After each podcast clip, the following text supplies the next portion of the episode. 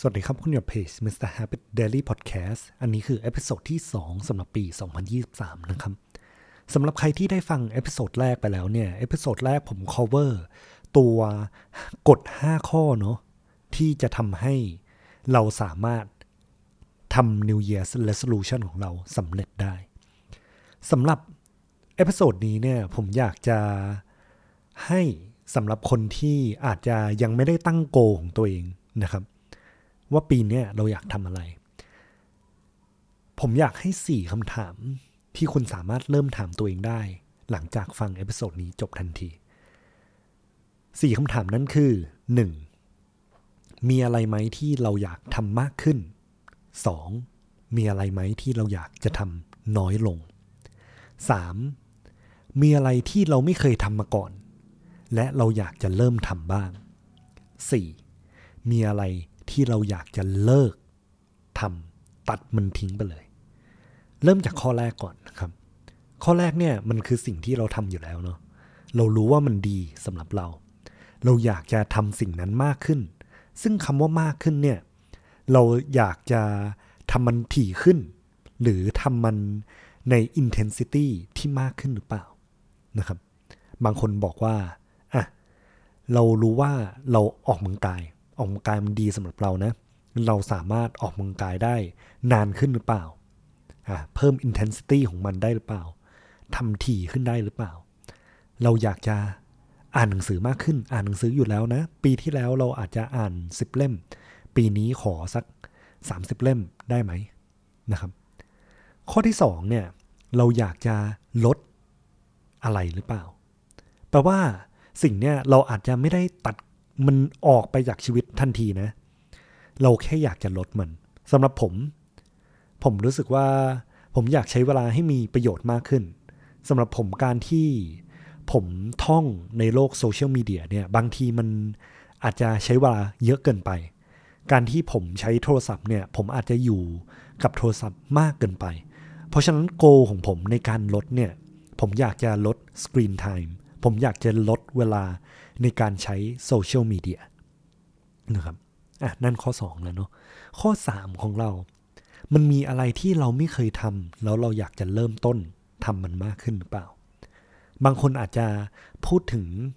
อยากจะเรียนรู้ภาษาใหม่ๆอะไม่เคยเรียนภาษาจีน อยากเข้าใจภาษาจีน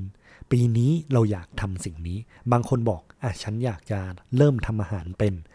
อะเราจะเริ่มทำอาหารยังไงได้บ้าง ไปลงคอร์สเรียนอาหารหรือเปล่า บางคนบอกอยากเขียนโปรแกรม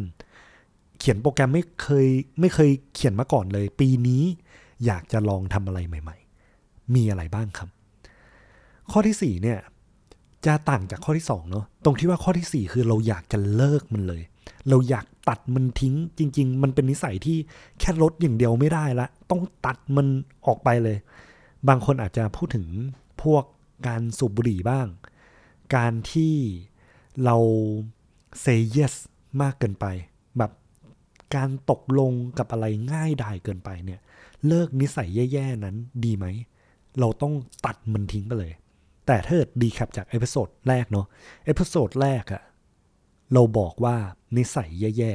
ๆมันไม่สามารถเลิกได้แบบร้อยเปอร์เซ็นต์ แต่เราสามารถหาอะไรมาทดแทนได้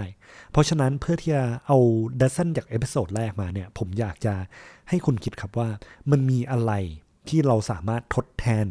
นิสัยแย่ๆของเราที่เราอยากจะเลิกได้ไหม ไม่ว่าเราจะใช้จากข้อหนึ่งทำสิ่งที่คุณรู้ว่า คุณก็ทำอยู่แล้ว มันดีสำหรับคุณ